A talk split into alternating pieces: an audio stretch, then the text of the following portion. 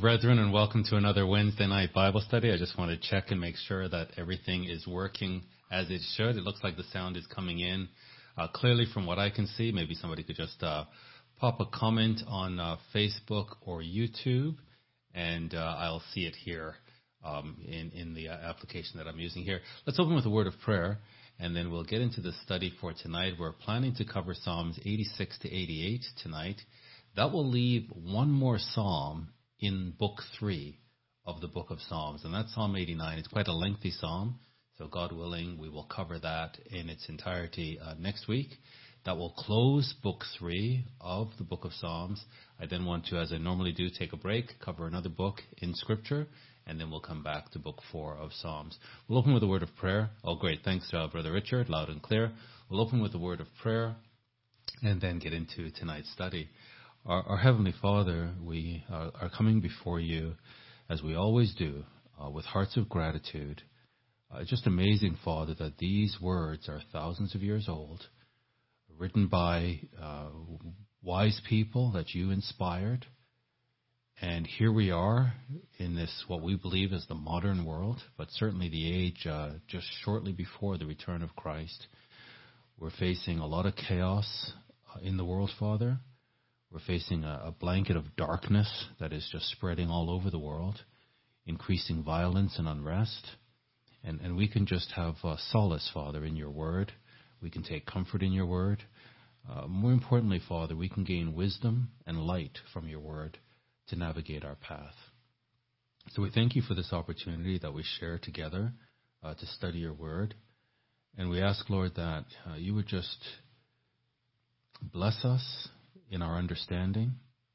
Give us wisdom, Father, and help us to walk in a way that is worthy of the vocation that we've been called to, that brings glory and praise to you and to Christ. And, and help us, Father, to, to stand for Jesus and to walk in faith and walk by faith and not by sight. We praise you, Lord. We thank you for your word. We thank you for Christ. We thank you for each other. And we ask this in Jesus' most holy name. Amen.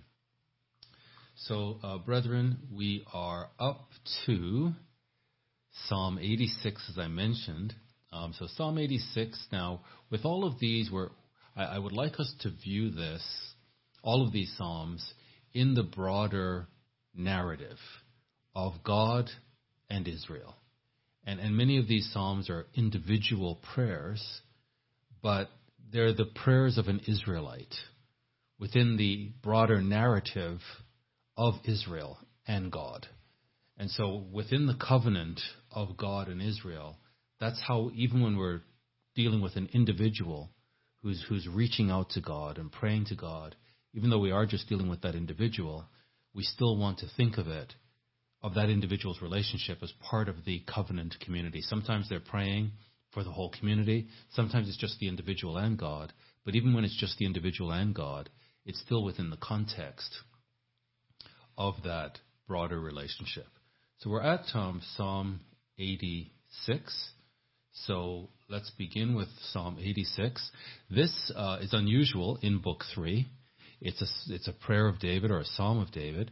Um, book 2 was very heavy with, with David. Book 3 has been very heavy with Asaph, and, and we're going to see with Korah. But here is a, a prayer of David. He says, Bow down your ear, O Lord, hear me, for I am poor and needy. Uh, this is the man who would be king over Israel. And he acknowledges that he's poor and needy.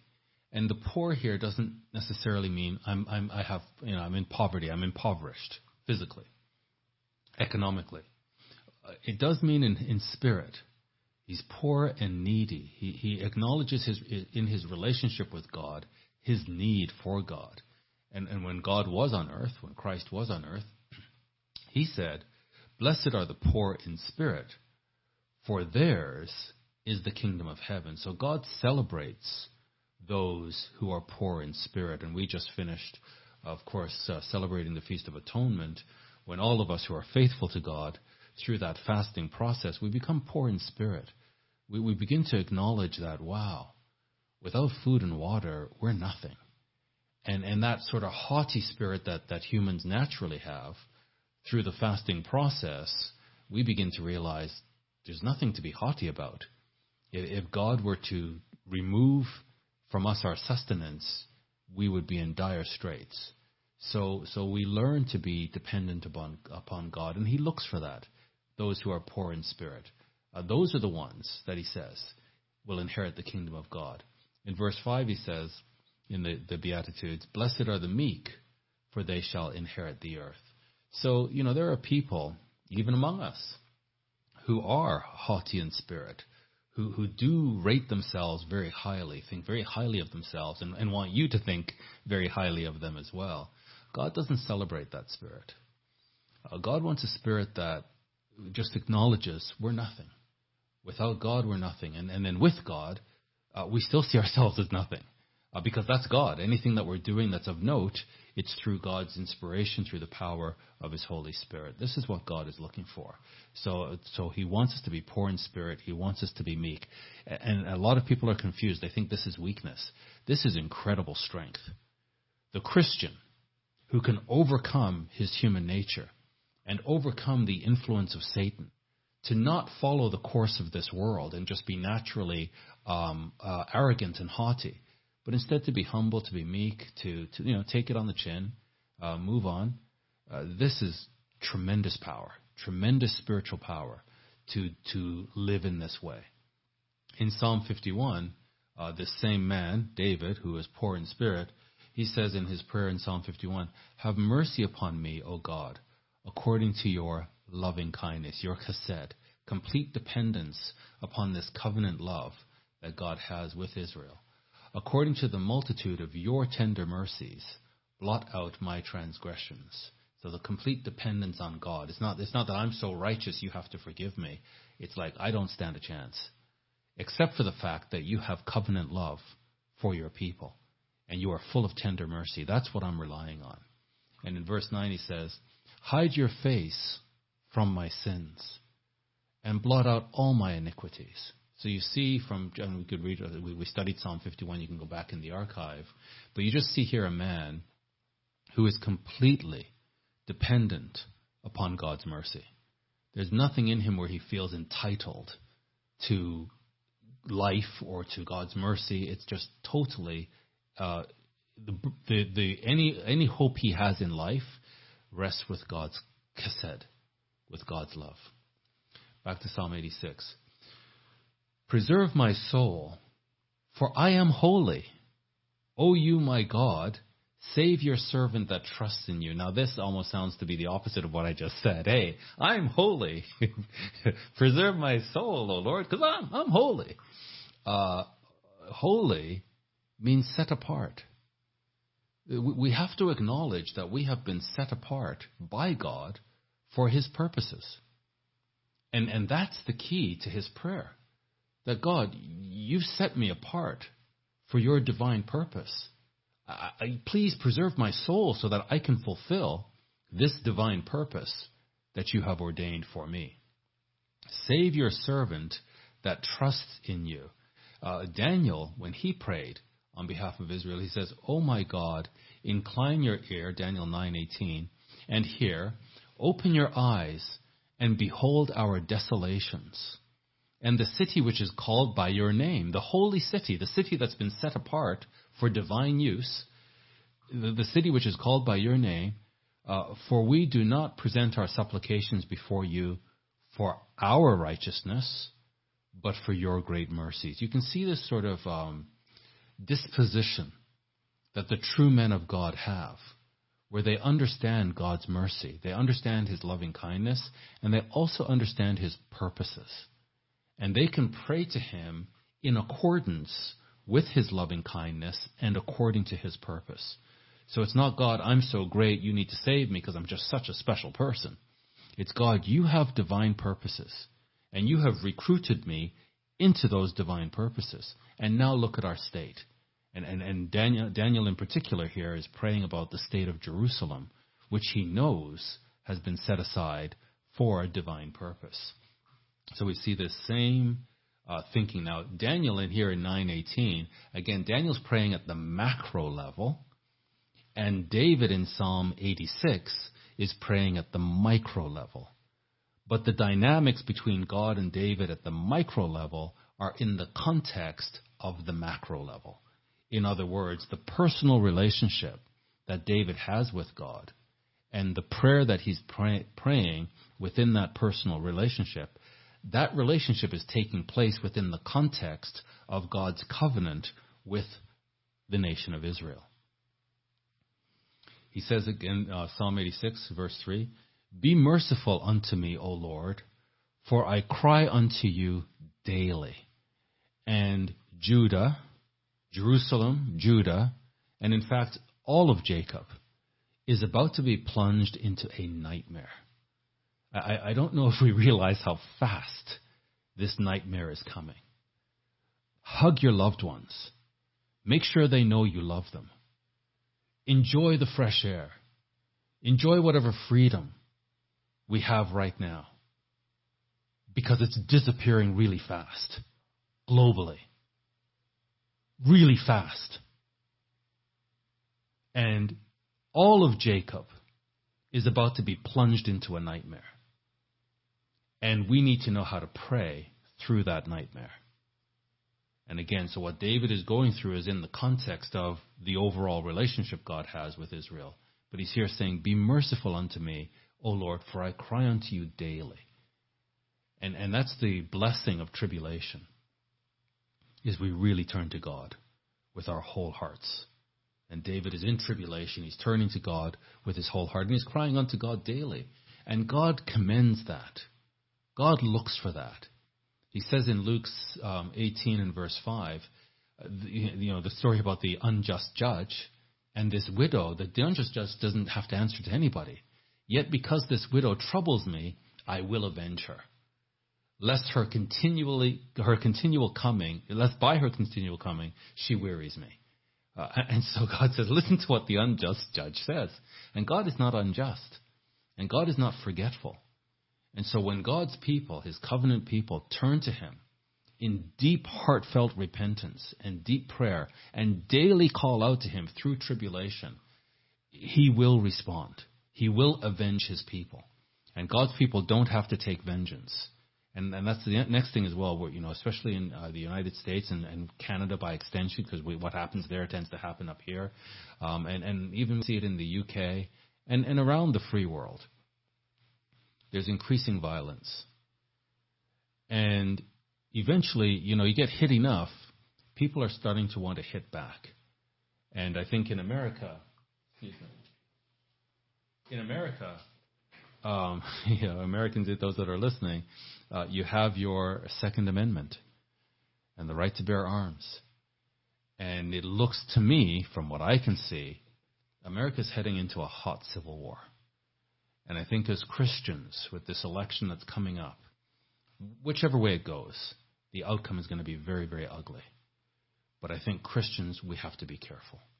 Uh, you have a right to defend yourself, obviously, um, but we should not be going on the offense. We should not be taking vengeance into our own hands. And again, this whole Black Lives Matter movement that has poisoned the West. Uh, people are becoming very violent and wanting to take um, matters into their own hands and seek vengeance. God says, Vengeance is mine. And so the poor in spirit, the meek, look to God for vengeance. We don't take it out ourselves.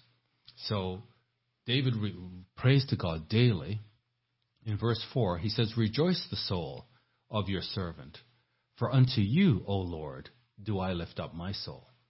Now, I'm, I'm not turning to any Baalim, any other god. I, I, I believe in you. And I'm going to lift up my soul to you. And therefore, I'm looking to you for the refreshing that I need. For you, Lord, are good and ready to forgive. So David understands God. And God wants us to understand him. He's good. He's ready to forgive. He, he extends mercy to a thousand generations.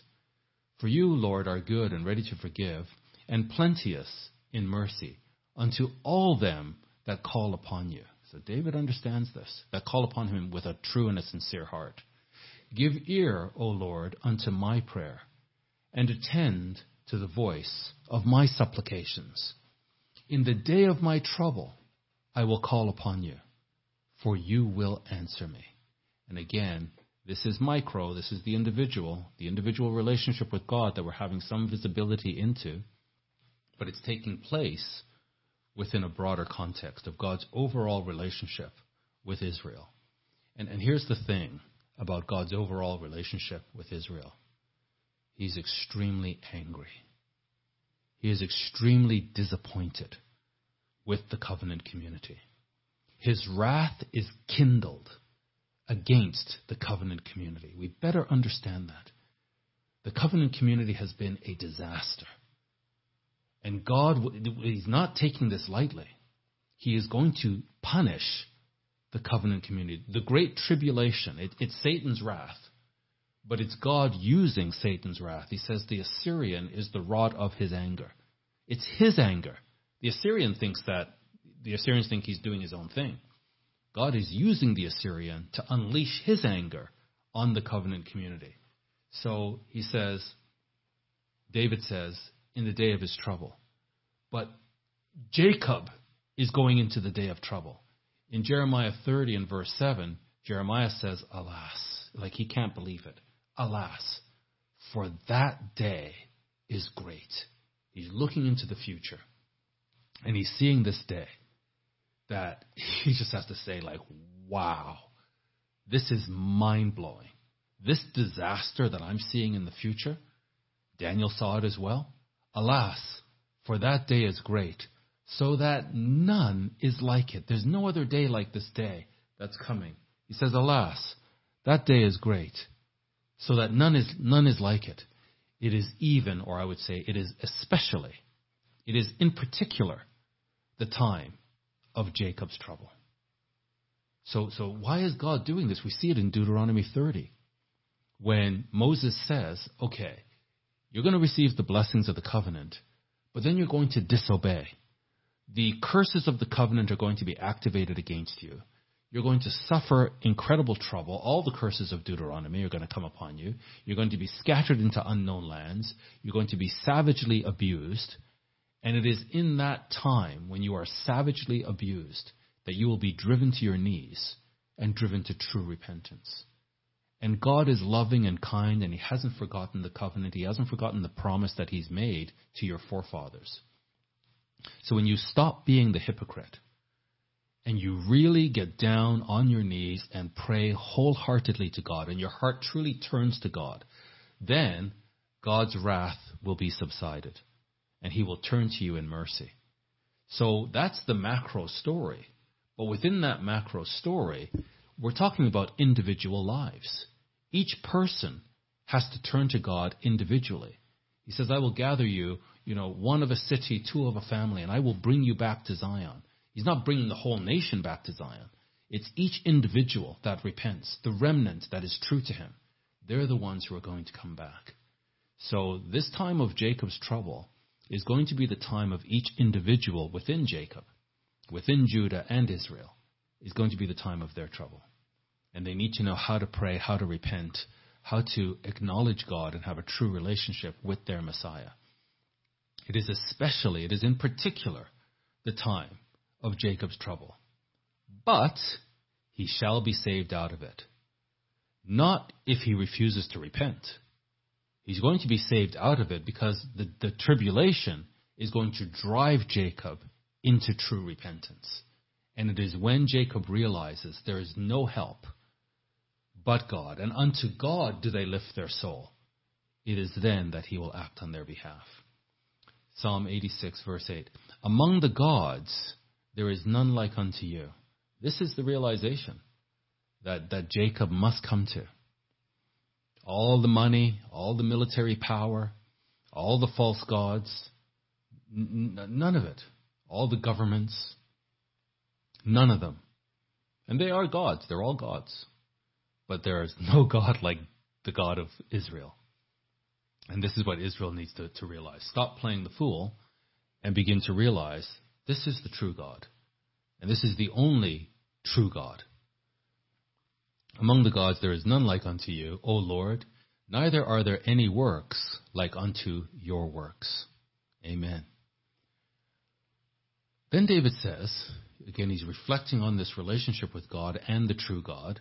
And he says, All nations whom you have made shall come and worship before you. That, that is an amazing statement. We, we just came out of the Feast of Tabernacles, celebrating the Feast of Tabernacles, and it pictures this time. When all nations whom you have made shall come and worship before you. You look at the nations today, they don't care about the God of Israel. They worship all kinds of false gods or no gods, or they try to make the government God. And yet we're going we're heading into a time in the near future when the whole world, every nation, will know the God of Israel. So David declares that un, uh, unequivocally, unequivocally. All nations whom you have made shall come and worship before you, O Lord, and shall glorify your name. And again in Matthew 24, I've repeated this many times, God says that his people will suffer persecution. We will be hated because of his name's sake. So there's something in the end time and in the preaching of the gospel in the end time that revolves around the knowledge of God's name. And the nations will hate it, but eventually they will be driven to repentance, and they shall glorify the name of God, the true name. And now in Isaiah, when we studied this, when we studied uh, uh, second Isaiah, but Isaiah could also see this time when the nations gather and try to destroy Judah. But then God acts mightily on behalf of Judah to rescue Judah and by extension all Israel. And then the nations have to acknowledge that everything that they were doing, all of their plans and devices were wrong, and that God, in fact, is the God of Judah and the God of Israel. And, and Isaiah was looking ahead and seeing this, and he says, for, for behold, the darkness shall cover the earth, and gross darkness the people. So there's going to be a time of incredible darkness that's going to cover the earth and cover the people. But, and have the opposite, the Lord shall arise upon you. That when this time of great darkness and the sun no longer gives its light and the stars don't give their light, and then God is going to appear, and he's going to appear over Judah to rescue Judah. Gross darkness shall cover the people, but the Lord shall arise upon you, and his glory shall be seen upon you. And the Gentiles, the very same thing that David saw, the nations, and the nations shall come to your light. They're going to come to, to Judah. They're going to come to Jerusalem, the light that's in Jerusalem. The nations shall come to your light, and kings to the brightness of your rising. And this kind of puts us in mind of Romans 11, where Paul asks the question that if the, if the stumbling of, uh, of Israel is, is, is, you know, the salvation of the Gentiles, what will their rising be? What will their life be? What will their salvation mean to the world? Well, here we're beginning to get a glimpse of it. That when God acts on behalf of Judah and lifts them up and they're rising, they're, they're the brightness of their rising, it's going to be a blessing to the whole earth. For you are great, and you do wondrous things. You are God alone. Teach me your way, O Lord. I will walk in your truth. And, you know, we cannot walk in God's truth if we are loose with truth. We, we don't care about truth. You know, somebody puts facts in front of us, and we look at the facts and we don't care well, that's not my truth. You know, we used to talk about the truth. Now we talk, you've got to speak your truth. And I'll speak my truth. And, and even Christians now are beginning to play loose with truth. If we are loose with truth, if we're unfaithful in a little, how can God trust us to be faithful in a lot? We need to be people of truth. That's, that's sort of the acid test here. How do you respond to truth? Because if you're loose with truth, God doesn't want you. There will be no room for falsehood in the future. So we have to root falseness out of us. Everything we speak, what we listen to, what we care about, it must all revolve around truth. That's why we do these studies, because we love truth. The truth, period. If it's true, I'm going to I'm gonna, um, conform myself to truth. Not my truth, the truth. Truth. And it starts with a little. If we're unfaithful, in the small things. We don't care about truth in the small things. Why would we care about truth in the big things? And why would God trust us with big truths to teach to others when clearly we don't care about any truth?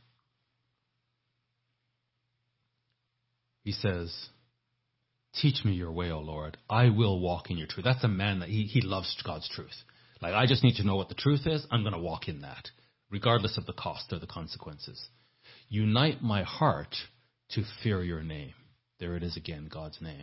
Just unite my heart. What a beautiful statement. Unite my heart to fear your name. And I just respond to truth. And I don't care what the consequences are. I will praise you, O Lord my God, with all my heart. That, that's it. There it is. That's what um, Moses wrote in Deuteronomy 30. This is what God is looking for, and, and we're getting a glimpse of it through David. But, but this is what God wants in all Israel that they will praise God with all of their heart. And we have to lead the way. We, we, are, we have the Holy Spirit now to conform us to Christ. And this is what God is, this is exactly what God is looking for. And the great tribulation is designed as painful and tragic and as nightmarish as it is. It has a purpose. And, and verse 12, we're going to see this in all individuals all around the world who acknowledge God and, and, and praise Him and turn to Him with all their heart. And that's when the tribulation stops. And that's when God will act mightily on behalf of His people. We have to understand these things so we can teach it and teach the gospel with, with conviction, with power and strength. You know, if we're all um, wishy washy and we don't understand what we're doing or what we're saying, how will anybody repent? But if we are really clear and we understand, and as this darkness spreads over the earth and this chaos spreads over the earth, we can actually speak light into the earth because we understand from the ancient words, words from thousands of years ago, we can, we can speak those ancient words into the darkness and shed some light and lead, lead God's people, his covenant DNA people of, of Judah and Israel, to repentance and invite all the Gentiles to the repentance. But it's going to be harder for the Gentiles in the future because power is a drug. Power is a very addictive drug. And in the times of the Gentiles, they're going to have incredible power. And the, the, the, the temptation is to side with that power. But nothing is more powerful than the Word of God. And God's people need to be ready to speak this into the darkness with conviction, regardless of the consequences, because our heart is united with God's name. And it's united with the fear of His name and His truth. He says here, I will praise you, O Lord, with all my, you know, when you're praising God with all your heart, you don't care what people think.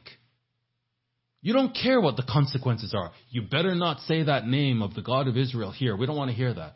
Oh well, the God of Israel is the true God. You do your worst. I'm here to tell you the truth.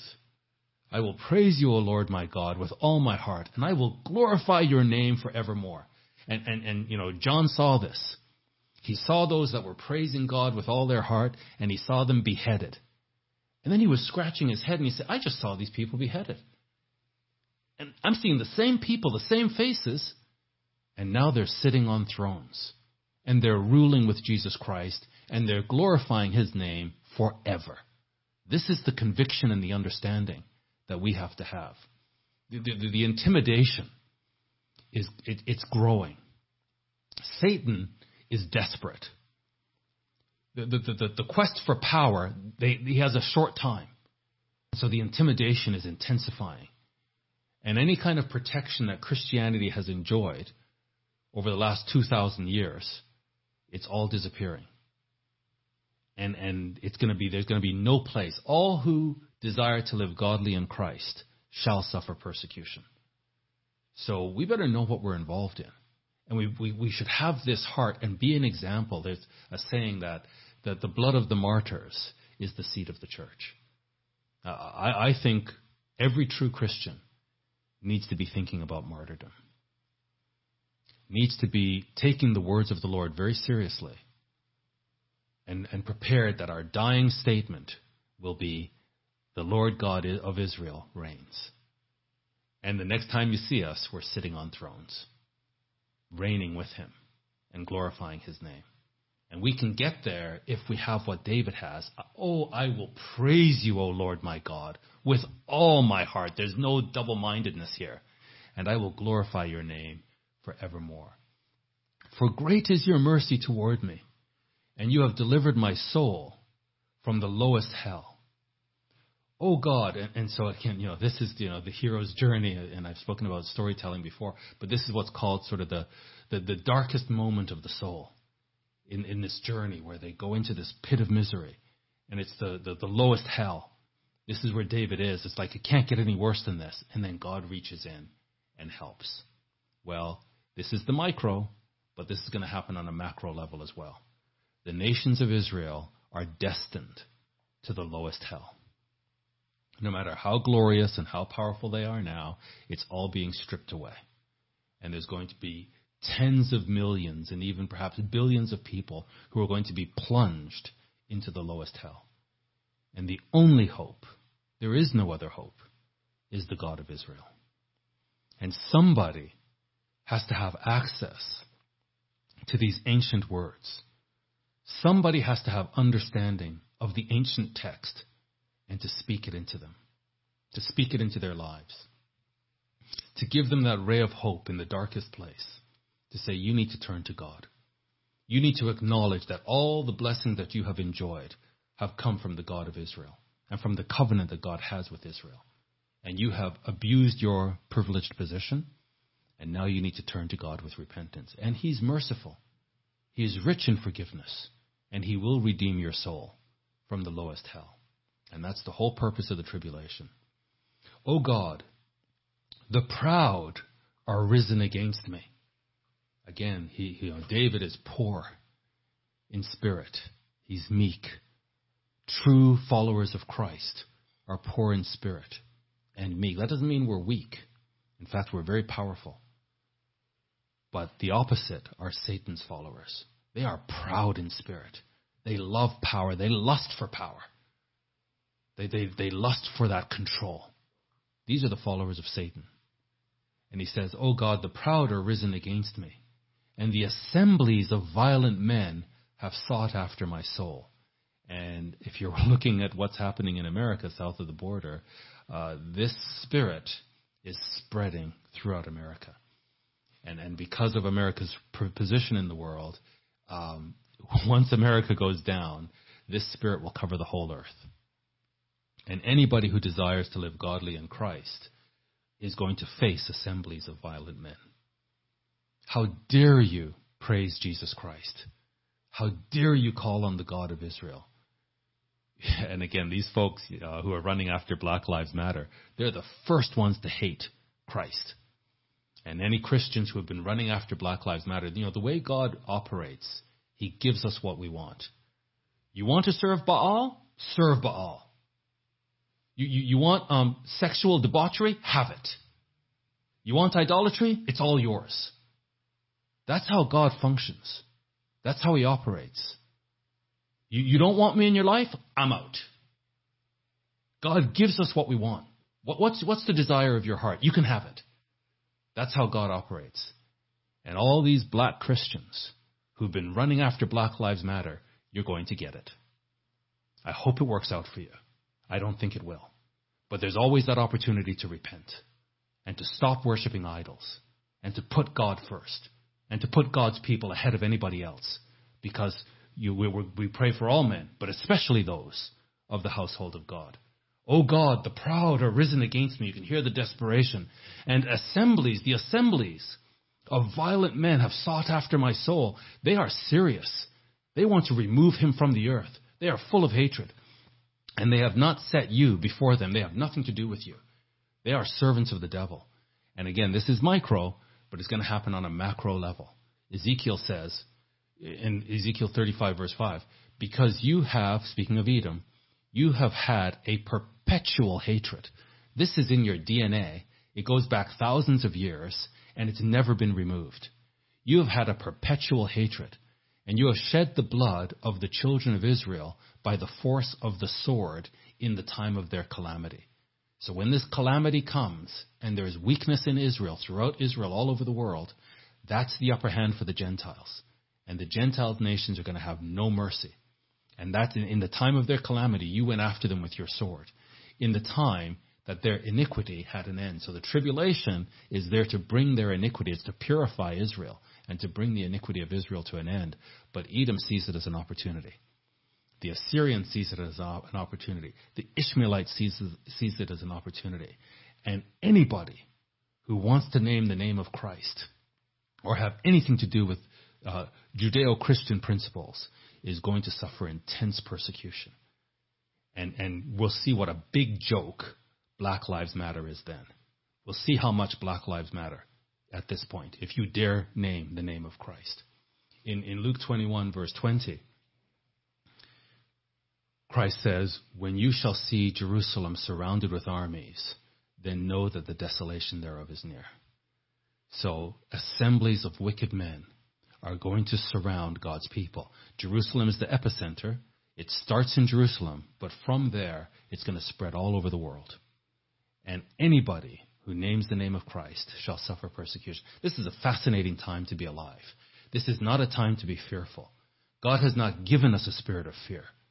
He's given us a spirit of love and of boldness and of a sound mind. And that sound mindedness comes from the scriptures. The scriptures inform us how to think in a godly way. And the boldness comes from the scriptures. And the love comes from the scriptures. Everything, the, the scriptures are everything to us. That's what feeds our mind and feeds our perspectives. And this is a fascinating time to be alive. I think that the prophets of old would have given anything to be alive in our time. But we've gotten so soft and comfortable and, and, and used to, and, and, and, and um, uh, we, we we were accommodating with comfort. We're very used to it.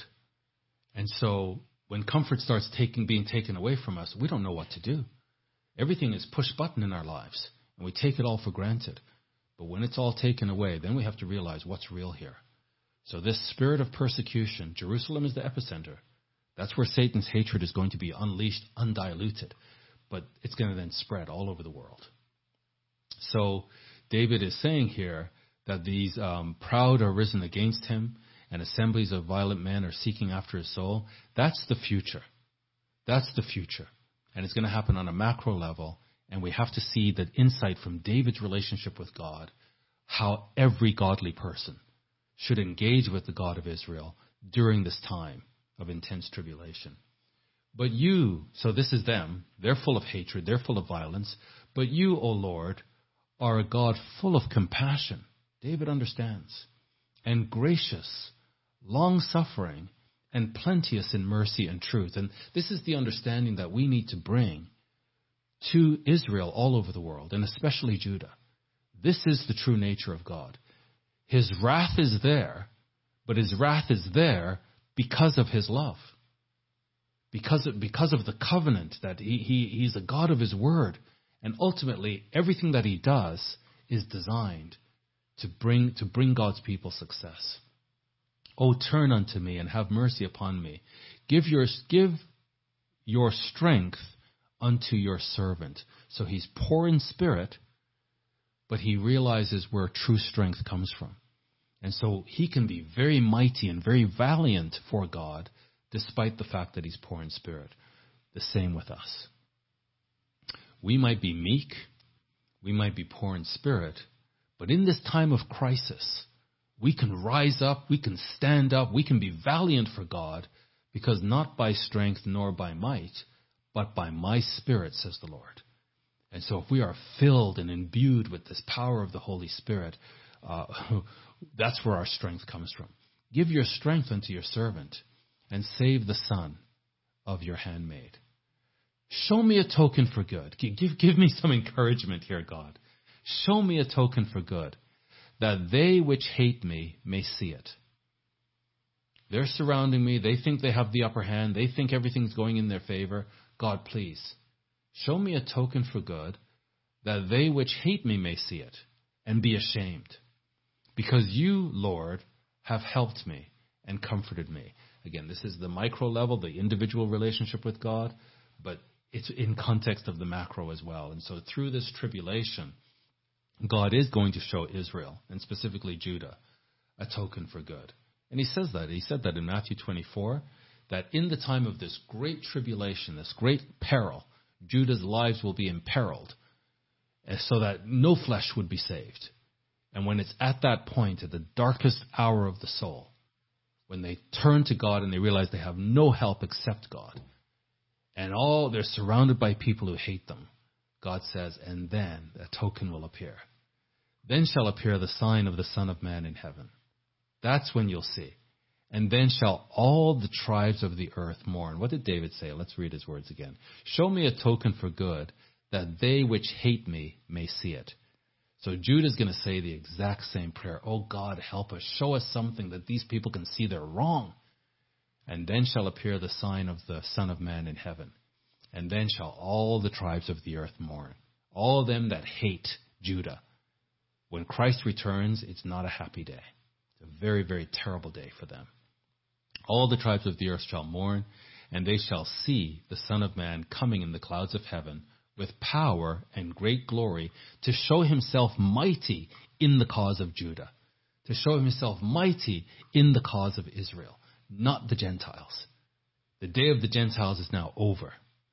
And then, uh, Luke 21, verse 27, and then they, then shall they see the Son of Man coming in a cloud with power and great glory we'll see how much Black Lives Matter then. And that whole movement, which is right out of the mind of the devil with all of his seduction and all these other movements and all these quests for power, we'll see how much they matter then. God is coming to shed a lot of blood. He's coming to shed a lot of blood. His, his, his garments, his holy garments, are going to be splattered around full of men's blood. That's Jesus Christ. And that wrath is going to be unleashed on the tribes of the earth to show himself mighty on the behalf of Judah and Israel. And then shall they see the Son of Man coming in a cloud with power and great glory. And when these things begin to come to pass, when you see these tokens, show me a token, Lord, that I know, then let them see. But when you see these things come to pass, then look up and lift up your heads, for your redemption draws near. So we have to be very, very familiar with what God, the tokens that God has given us, so that we can see that ultimately when the token that the tribes of the earth will see, that they are wrong, and that God loves Israel forever. And then he goes on to say, he gave, gave them the, par- the parable of the fig tree, which is again that we should know these tokens. We should know what we're looking for. We should know the signs. And it's in the darkest hour that the people of God should have the greatest hope. Because everybody else is just looking at the darkness. But we're looking at the darkness and comparing it to the scriptures. And we're looking at our prophecy watch and we're saying, wow, this is right on time. The return of Jesus Christ, like God is coming to the earth. Maybe in our lifetimes, maybe we will live to see this. But even if we die, even if we're martyred, we will be brought back to life. And he's coming real, real soon. So in the darkest hour, there needs to be somebody on the earth that has the greatest hope and can speak light into the darkness. We need to know our scriptures. So that was Psalm 86.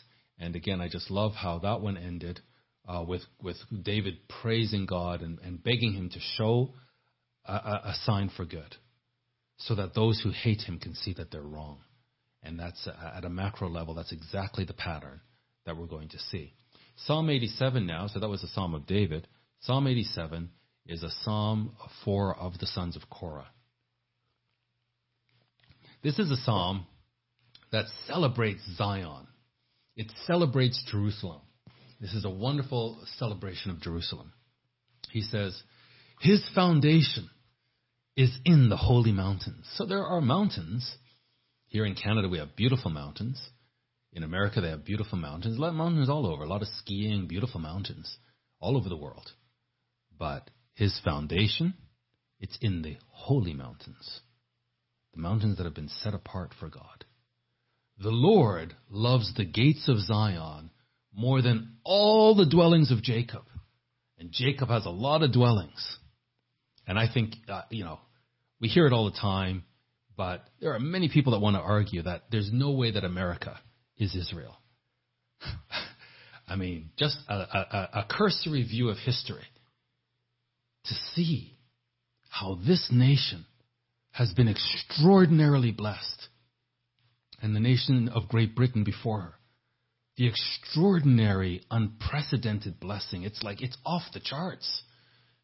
There's no nation that's been blessed like this. And to say, like, this is just human ingenuity, it's just these people are just really, really smart and really talented to, to, to have this level of unprecedented blessing. But there are many um, dwellings of, of Jacob, and they're all beautiful. But the Lord, He loves the gates of Zion more than all of them. And, and if we have any, if we have the proper understanding, we will love the gates of Zion more than anything else. And we will be watching over the gates of Zion more than any other place on earth. And we'll understand that the whole prophetic movement from here to Christ's return revolves around the gates of Zion. We'll be very, very focused on the Middle East. Whereas I think a lot of Americans, especially American Christians, are very focused on America because America is just so great that, that the whole world, the Bible now becomes a book about America. Well, Psalm 87, verse 2. Jesus Christ loves the gates of Zion more than all the dwellings of Jacob. And we have a song that we sing often Glorious things are spoken of you, O city of God. In other words, there is no city on the earth, not one. Think of all the cities of the earth. There is no city of the earth that will be praised like Jerusalem. Glorious things are spoken of you, O city of God. Selah. Let's dwell on that. If Jerusalem is not the center of our attention, something is spiritually broken. If Jerusalem is not our focus, what did David said? David say? He said, you know, let my right hand forget her skill. And, and let my tongue cleave to the roof of its mouth if I forget Jerusalem. Like, God forbid, David says, that I should forget Jerusalem. And yet, many of us who say we're very, very close to God, we don't even give a thought to Jerusalem. We never pray about Jerusalem. We don't care what happens to Jerusalem. God loves Jerusalem more than any other city. And glorious things are prophesied for Jerusalem. And we should dwell on that. Joel says in, in chapter 2, verse 32, And it shall come to pass, this will happen, that whosoever shall call on the name of the Lord shall be delivered. So there's going to be great tribulation. Somebody's declaring the true gospel. People are beginning to repent. They're going to call on the name of the Lord, they will be delivered at this time if they turn to him in truth, Deuteronomy 30. For in Mount Zion and in Jerusalem shall be the deliverance. Not in London, England, not in New York, not in Brisbane, not in Toronto, not in any of these great cities. In Mount Zion and in Jerusalem shall be deliverance. And we have to understand this. As the Lord has said, and in the remnant whom the Lord shall call. So God is going to call this remnant, He's going to pour His Spirit out upon them. But the reason He can do that is somebody has been preaching the gospel to them so they can come to this realization, they can come to this repentance. But God is returning to Jerusalem. And the spiritual headquarters of the earth will be in Jerusalem. And we've got to begin to orient our minds toward Jerusalem and the city of God. He says in verse 4 I will make mention of Rahab and Babylon to them that know me. Behold, Philistia, Tyre with Ethiopia. This man was born there. So, of all these great cities of the earth, and now these are the Gentile cities, they're going to be spoken to and preached to about Jerusalem and how the glory of Jerusalem will dwarf these great cities, and the glory of these great cities will be dwarfed by the glory of Israel. And the fact that somebody can say, I was born in Jerusalem, this will be a great phenomenon. This will be something to be really like, wow, this man was born there. In Isaiah 19, verse 23, and some of the commentaries say that um, Rahab represents Egypt. So Egypt and Babylon, these sort of centers of sin in the world, glorious centers, but sin nonetheless. And all of these nations are hostile nations to Judah to Jerusalem, ultimately they will become under they will come under the tutelage of Jerusalem, and they'll be taught the power and the glory of Jerusalem and Zion. In Isaiah, similar prophecy from Isaiah, in that day shall there be a highway out of Egypt to Assyria, and the Assyrian shall come into Egypt. So historically, Assyria was the king of the north, Egypt was the king of the south. So this conflict, this great conflict that they both have over Jerusalem, trying to take over Jerusalem, uh, now Jerusalem shall emerge and, and be the glorious city. And Egypt, all the Egyptians shall flow to Jerusalem. All the Assyrians who persecuted Jerusalem, they will flow to Jerusalem. In that day there shall be a highway out of Egypt to Assyria. And the Assyria shall come into Egypt. So now there's, there's, this, well, there's this harmony now. This conflict is fully resolved. And now the Assyrians can come to Egypt the Egyptians can go to Assyria, and the Egyptian into Assyria, and the Egyptian shall serve with the Assyrians. And during the Feast of Tabernacles, they'll come to Jerusalem. This, this is amazing. This is the future. And Satan must be just like there's nothing he can do. All he can do is try to take out as many human beings as he can, take out as many Christians as he can. That's the only satisfaction he has because it's written. And he knows better than anybody else. God doesn't joke. When God speaks, that's it. So this is going to happen. But before it happens, there's going to be a lot of turmoil and a lot of um, slaughter between the king of the north and the king of the south, and Jerusalem caught in the middle. 87 verse 5. And of Zion it shall be said, This and that man was born in her. This is, this is like, wow. People like, you were really born in Zion? Wow. That's the glory. Right now, Christ says, Jerusalem will be surrounded by armies. And, and every Jew that they can find, like if you're, if you're a Jew in Jerusalem in the near future, there's going to be a time you have to run for your life. And if you're pregnant, oh well, you do your best because these people are so full of hatred, assemblies of violent men. But yet, shortly after that, to say you're a Jew, that you were actually born in Jerusalem, that's going to be incredible praise and honor. And of Zion it shall be said, This and that man was born in her, and the highest himself shall establish her. This is the city that every covenant member, every member of the covenant community, every one of us should be focused on this. This, this is the, the passion of God. This is, this is his zeal, is to establish Zion. This is where our zeal needs to be as well. The Lord shall count when he writes up the people that this man was born there. So even God is going to acknowledge, okay, this man was born in Zion. And, and there's going to be a special honor in the earth for those that are born in Zion. Selah. As well, the singers as the players on instruments shall be there. All my springs are in you. So there's going to be great celebration, great glory, God has great plans in mind for Jerusalem. And, and of course, we know the New Jerusalem will ultimately come down and replace Jerusalem.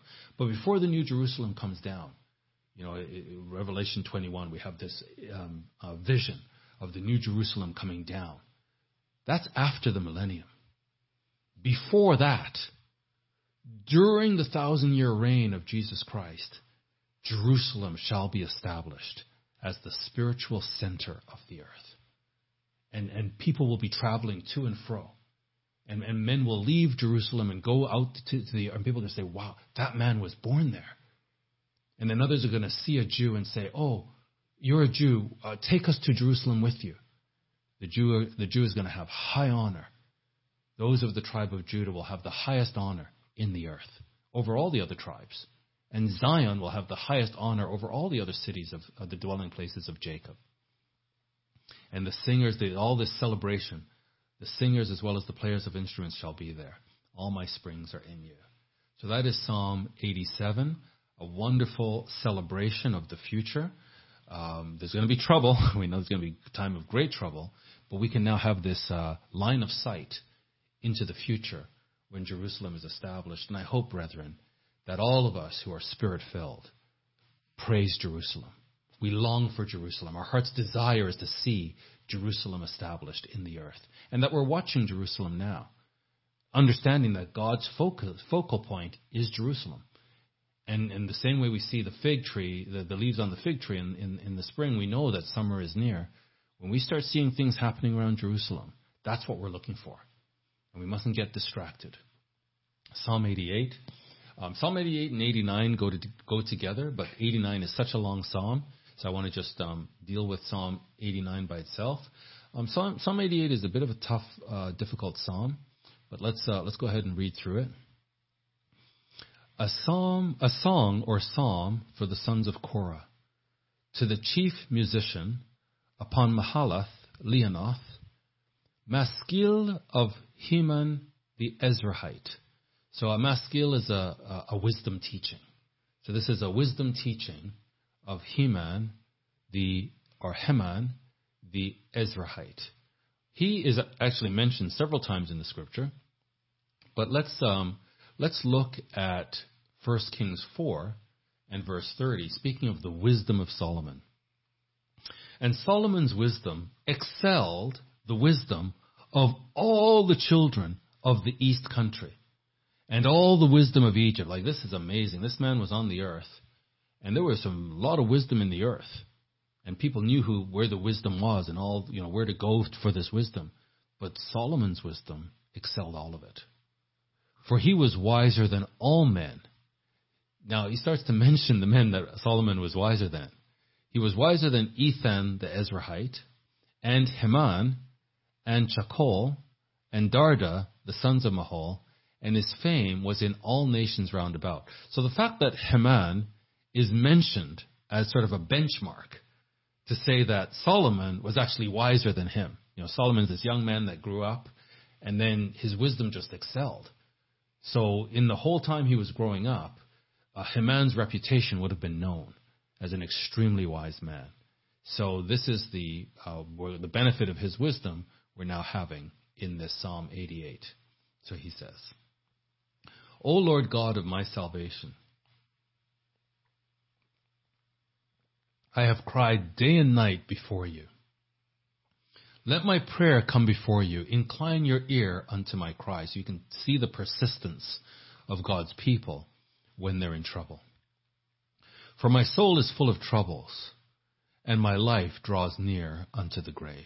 So again, there's this macro relationship that God has with his people, and his wrath is going to descend upon his people, and there's going to be a lot of death, a lot of suffering upon the physical descendants of Jacob, and specifically Judah. And each of these people are individuals and, and they need to be driven into this repentant relationship with God. If you look at the Jews today, for all their Torah reading and all their teaching of the Torah to their children daily, it's done nothing but make them arrogant against Jesus Christ. Arrogant against him. And if you listen to their eschatology, it's like we're we're the wonderful people and uh, God is going to come to earth and do a lot of bad things, but not to us, because we're the wonderful people. That spirit of arrogance and self centeredness and entitlement, it needs to be punished. It needs to be corrected. And that's what the Great Tribulation is for. These, these covenant people who have this sense of we're just so special. Uh, God is not happy because that we're so special and all their, hey, we have the Torah has caused them to absolutely reject Jesus Christ, their only hope. And so there's a tremendous amount of punishment, intense punishment that's required to finally get these people to a state where they can say, Please forgive me, Lord. I have no hope but you. And so that's what's happening in the earth today. And we need to understand it and be able to narrate what's happening and, and tell people why. Let my prayer come be so on an individual basis, there has to be this turning.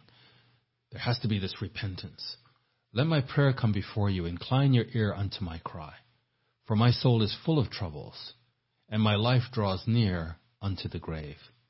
I am counted with them that go down into the pit. So, you know, you can actually, I can actually envision when I was a small boy, my father had the news on, uh, documentary, and that's the first time I saw all these naked bodies in Germany being thrown into the pit. I didn't even understand what I was looking at, but my, I remember my father was very fascinated watching it. And it was like, it was on for a long time. And then when I grew up and got older and came to understand what it was, I didn't realize how recently all of this had happened. Right? I was born in the 60s. This just happened like 30 years earlier. I had no idea. I thought it was something that happened anciently. I didn't. I had no idea. It wasn't until I got older and I started to do the math and I thought, that's like this just happened yesterday.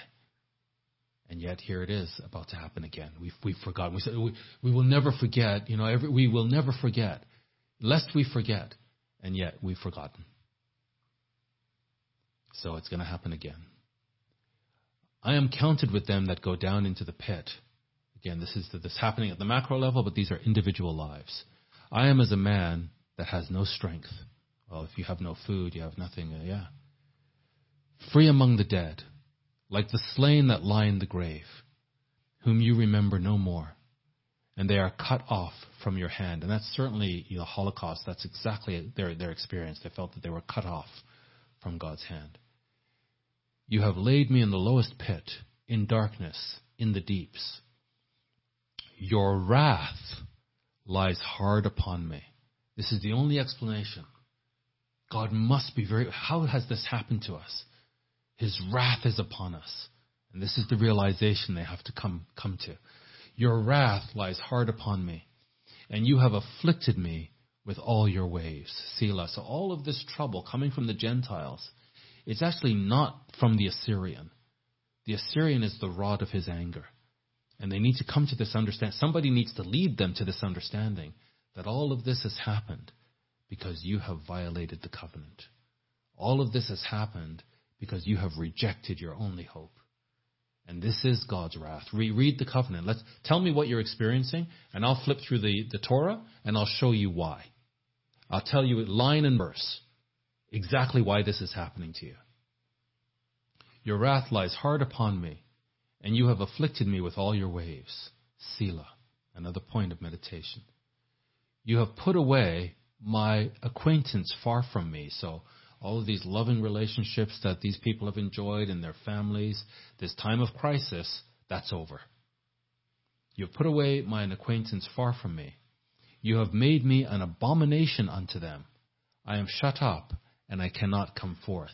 And you know, I don't know what to make of this, but we know that Christ says that brother will betray brother. And so a brother's going to look at a brother who they were acquaintances, they were together in the in the, in the synagogue together, in in in the church together, and now one hates the other, and one sees the other as an abomination. And so this is he's on the receiving end of this. You have made me an abomination unto them.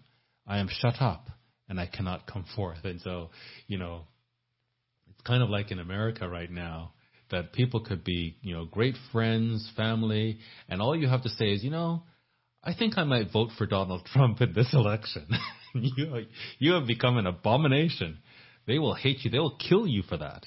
Uh, and so you can just get a sense of how quickly sentiments can change just by seeing what's happening uh, in America. Uh, but uh, for for us uh, in the time, it's going to be around Christ. That when we say no, we believe no, we we believe and know that Jesus Christ is God. He's the Son of God. He is God. He's returning to rule as God on the earth. We will not back down from that. That is going to make us an abomination. Because all the, all the world religions are going to be combined and, you know, we can all agree, you know, let's just back off on the Jesus Christ thing. You know, at least we can all acknowledge he's a prophet. But let's not go any further than that. No, we're going further than that. Jesus Christ is God. And if that makes us an abomination, oh well. But this is what this person is saying here. You've put away my acquaintance far from me. So something has happened to alienate us. You have made me an abomination unto them. So think of the Jew who repents and says, No, Jesus Christ is God. To the rest of the Jews who, who are studying the Talmud, that is like the word, you, you've become an abomination. I am shut up and I cannot come forth. So somebody's preaching the gospel and converting these people, but as they convert, they become an abomination to their friends and neighbors and family. My eye mourns by reason of affliction. Lord, I have called daily upon you. Daily, don't give up. Keep calling. Be, remember what the unjust judge said. I have stretched out my hands unto you. Will you show wonders to the dead? Shall the dead arise and praise you? So this is somebody who's on death's door. He's got one foot in the grave. And he's saying, Come on, God.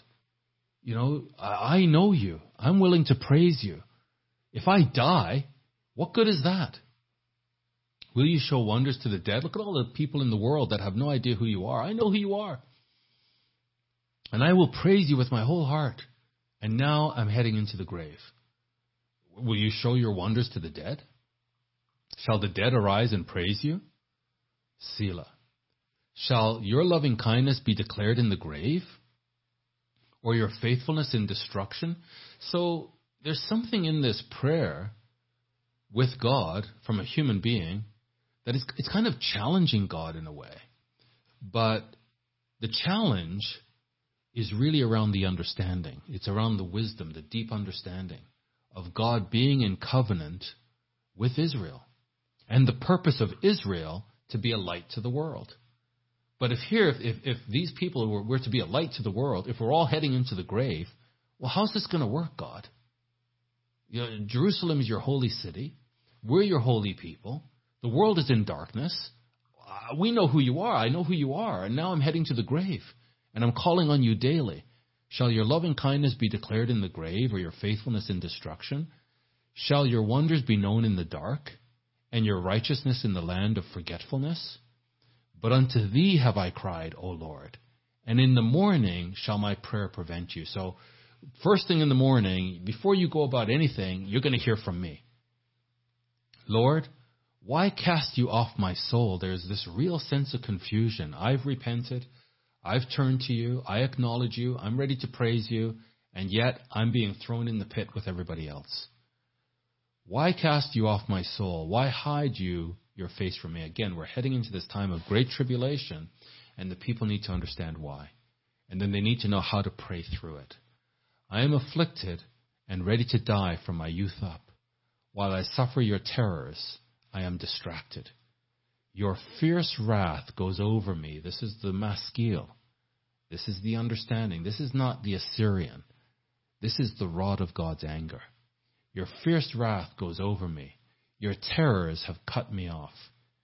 They came round about me daily like water. They surrounded me about together. Lover and friend have you put far from me, and mine acquaintance into darkness. So think of the pain of the isolation here. Even his own lover and friend are put far from him. He's totally on his own. He's heading to the grave. Uh, this is what the psalmist, the conclusion of the psalmist here. It's a time of terrible tribulation. And this puts us in mind of the prophecy in Micah uh, that Christ himself quoted, uh, speaking of the end time, when Micah 7 verse 5 says, Trust you not in a friend, put you not confidence in a guide, keep the doors of your mouth from her that lies in your bosom. For the son dishonors the father, the daughter rises up against her mother, the daughter in law against her mother in law. A man's enemies are the men of his own house. So, this time of crisis is so extreme that even family members will turn on each other. This is why we need the Holy Spirit. We need to be with our brethren in our communities, really strengthening each other in the Spirit because there always is a faithful remnant, always.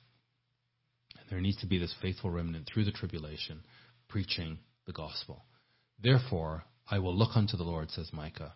I will wait for the God of my salvation. My God will hear me. And I thought this is a more positive note to end on, that God will hear, despite this great, terrible time of tribulation.